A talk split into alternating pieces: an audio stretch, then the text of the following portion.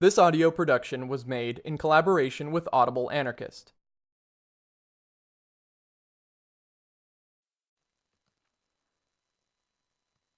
Quick note.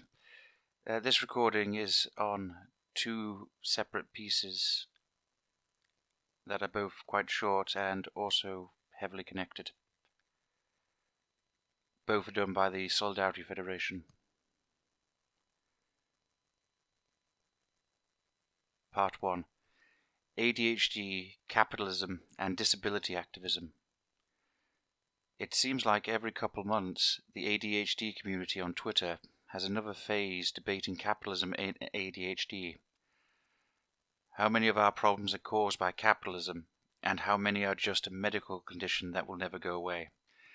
This tends to end badly with polarization and oversimplification on all sides. But if we step away from that for a second, there are some things worth talking about. A lot of the things ADHDers experience aren't inherent to our condition, and our society could do a lot more to make ADHD more livable. How can we make that happen, and what does it have to do with capitalism or disability activism? Before we start, it should go without saying that ADHD is never going to just disappear as if by magic, and even if it could, capitalism isn't ending tomorrow. In the meantime, a lot of us depend on medication and diagnosis to be able to pay bills and not end up homeless. Utopian thinking, acting like an ideal world is just around the corner, misses the point and means we forget to do anything about real problems in the here and now. Quick footnote. For the anti capitalists reading this, that does not mean we reject revolution in favour of reformism. It may not be clear from this article, which is a general call to action, but in brief, the difference between revolution and reform is not about utopia versus making small improvements, but the means we use to do so.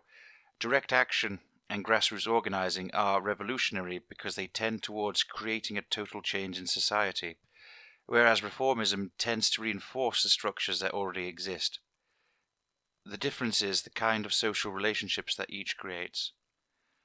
Does the action reinforce passivity and hierarchy, or does it nurture empowerment and initiative? The latter is what defines revolutionary action, so even with a utopian goal, an action can still be reformist. The important point is that revolutionary forms of action make the next action easier to do, they leave behind organizations of empowered people, whereas reformist actions tend to be a dead end. Even if reformism succeeds, the next organizing effort has to begin again from scratch. That's what we mean by reform and revolution. Suggested reading Fighting for Ourselves. The reason we talk about this stuff is that in order to get anything done, we need to understand the system we live under and that system is capitalism. What I want to ask is, what is the best way to improve our lives? How can we get better access to medication, support, and accommodations? Who do we work with to achieve that? Just ADHDers, other disabled people, or something broader? The starting point has to be figuring out why. Why is living with ADHD so difficult? Why do so many people struggle to get diagnosed and access medication? Why are people hurtful towards us? Why do so many of us struggle to hold down jobs and relationships? If it's just a result of mass ignorance and prejudice, then the answer is simple. We raise awareness and we educate, and in the end, the problem will fix itself. On the other hand, if we are kept in this position for the sake of a system of class exploitation, capitalism, then change is going to take a lot more than that. All the awareness raising in the world will not convince the wealthy to give up their wealth. So we would need a different method to advocate for ourselves. While our issues are not all precisely the same, disabled people share a lot in common. We have to struggle to get accommodations at work or to get understanding at home. Our access to support is threatened every time governments have another round of austerity. One reason waiting lists are so long. Since we are stronger together, it makes sense for people with all kinds of disabilities to campaign as one group on these problems. For example, I'd encourage all ADHDers in the UK to join Disabled People Against the Cuts DPAC, if you want to get something done about wait times for a diagnosis. The next question to ask is what precisely is disability discrimination about in the first place? No human being can survive alone. We are social creatures, and every one of us depends on mutual accommodations and support from our community. We've created a world full of adaptations to make life more bearable pavements, roads, lighting, and so on. But in the world we live in, not all adaptations are created equal. Some needs matter more than others, there are adaptations we expect to be provided, some of them collectively, roads, some of them privately, stairs into your flat. The difference between having the adaptations you need automatically or not is what it means to be marked as disabled. When the society we live in treats you as an exception, your needs become disabilities. This is called the social model of disability. No landlord would rent a flat with no stairs and then say, if the tenant can't climb up the walls, then that's their problem, not mine. But as soon as you need a wheelchair ramp, that is exactly their attitude. If it wasn't for the activists before us, this would be much worse. Thanks to them, we can get some accommodations by law, but that only works if you can get a diagnosis and know your rights in the first place. Now, how does society decide what are normal needs and what are disabilities? The particular society we live in here and now is one where a few capitalists own and control almost everything. Pretty much every institution is set up to keep them wealthy, by exploiting the rest of us, working class people, for their profit. That's capitalism, and that's a system whose interests determine who counts as disabled. It is a system that depends on dividing us up into neat, manageable units who are all as similar as possible. And it's on us to ensure we conform. So, right there, you have the issue of, of numbers. If your needs are in a minority and too expensive to accommodate easily, you are now disabled under capitalism. With ADHD in particular, it's also about productivity. If we are late for work or go at a different pace, that means less profit for the rich. As a minority, it's often cheaper to just fire us than to make any kind of accommodation. Even better for them is masking, when we exhaust ourselves trying to fit into their standards. Individual accommodations scare them because they are perceived as disrupting the order and conformity that they have built up, order that is part of workforce discipline and therefore profits. That may be why there are so many barriers to getting a diagnosis. Unless we have that hard won slip of paper from a doctor, they can say any issues are our problem to adapt to, not theirs to accommodate. This spills over into the world outside of work into the personal discrimination of microaggressions and meanness. Because capitalism is a system we live under, we have internalized its values and made them our own. Just as they expect order at work, we judge people for having a disorganized and untidy home. Just as they expect us to be on time for work, we feel guilty about being late to meet our friends as well. Some psychiatrists estimate that by age 12, ADHDers get 20,000 more negative messages than other kids their age leaving behind a lifetime of broken self esteem. This is the result of growing up under a system that only values our class for how the wealthy can exploit us. Why is this important? Because if disability discrimination is an integral part of a system for making a few people very wealthy, then there is only so far we can go by raising awareness or asking nicely. Challenging individual attitudes is a losing battle unless we address the root causes nor will it help in the long run to cozy up to our exploiters. That is just what the quote, ADHD is a superpower end quote, and quote, ADHD is not a disability end quote, discourse ends up doing. It tries to gain acceptance by telling the rich that we can be productive and we can conform, while throwing those who cannot mask well enough to do that under the bus. Giving business tips on how to use hyperfocus to exploit us more fiercely is not going to fix the problem. No, what is needed is activists prepared to be a bigger threat to their profit margins than the accommodations we are asking for. That's why the laws we have today come from direct action. In the UK, we had campaigners chaining themselves to buses and blocking roads. That's how we got the Disability Discrimination Act. If you want to cut waiting times and get access to a diagnosis, then we need to organise into groups that can take action and protest decision makers into doing something about it. Once we are organized, we need to make sure that our activism goes further than just winning surface level changes Access to medication is a great start, but many prescriptions are only enough to cover the working day, about 8 to 10 hours. Outside of our productivity, home and family life won't matter unless we demand it.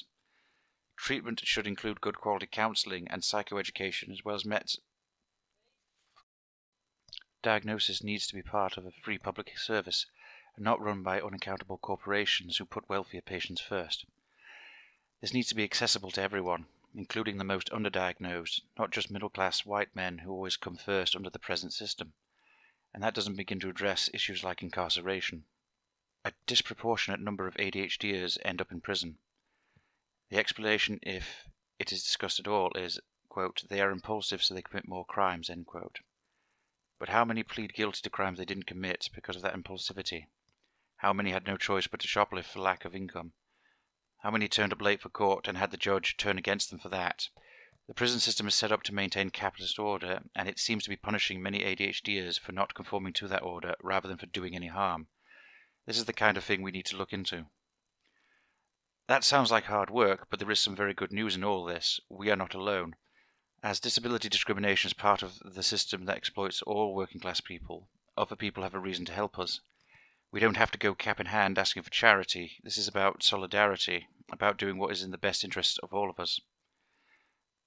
That's why, when we campaigned for better ADHD and autism services where I live, the Health Workers Union Unison gave us their support.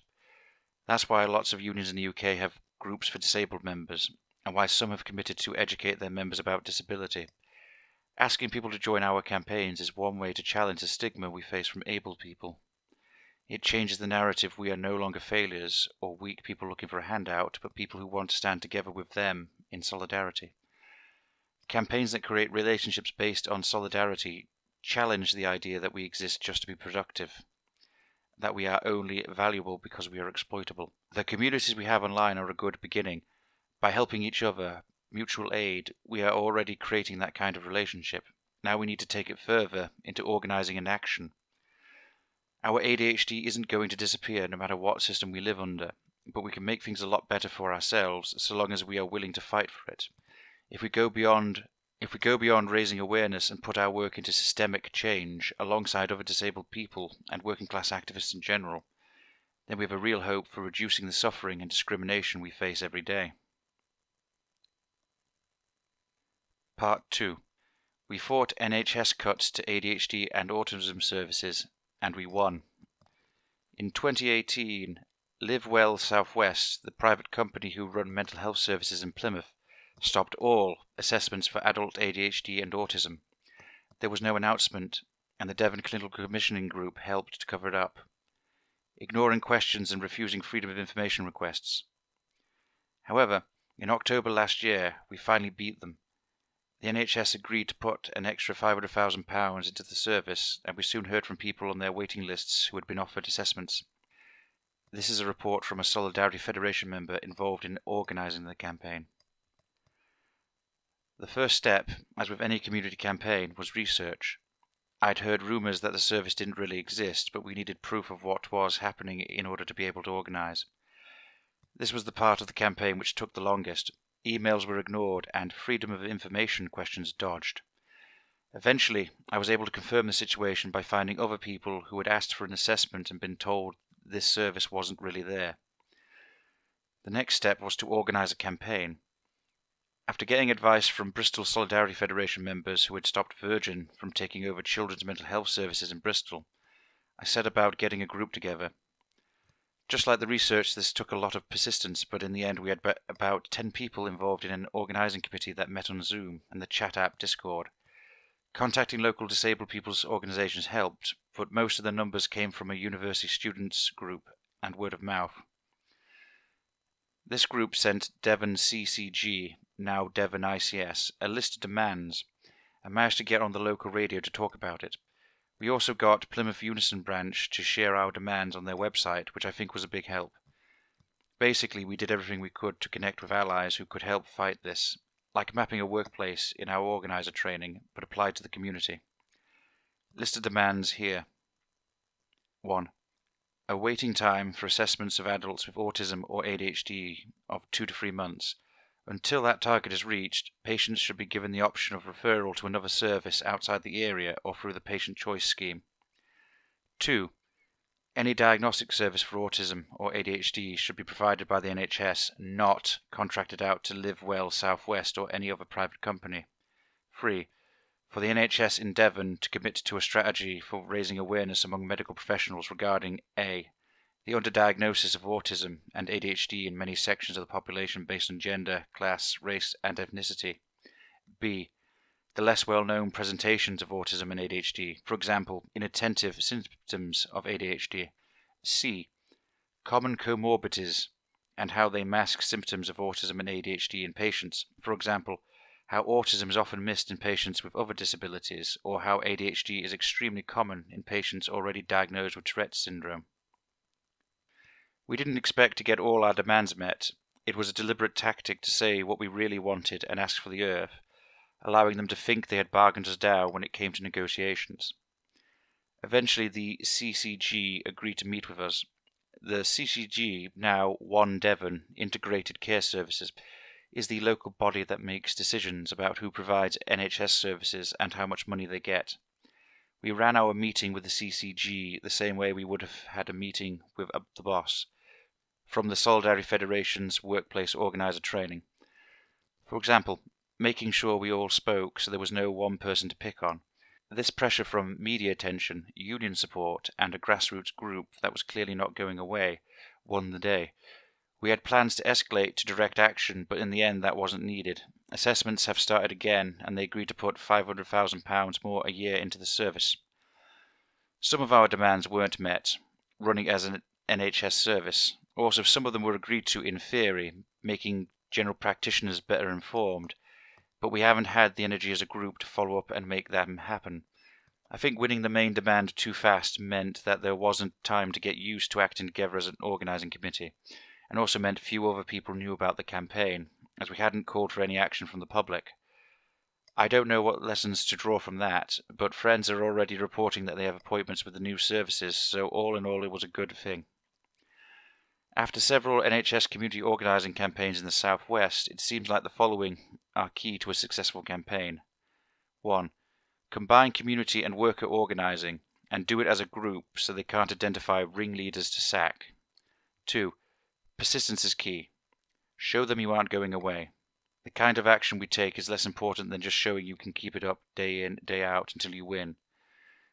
3. Escalate, but slowly, Show that you are willing to take things further, e.g., direct action. But build up to it a bit at a time. Remember, persistence is key. Examples we've tried or planned in the Southwest include getting supporters to email the CCG all on the same day to fill up their inboxes, disrupting community consultations, disrupting CCG meetings with noise demos, or even storming the building during a protest. The campaign group has now become more of a support group for the people involved, which is no bad thing. You can reach us on Devon Assessment Campaign at riseup.net if you need to get in touch. This has been a production of Audible Anarchist. You can find more Audible Anarchist on YouTube.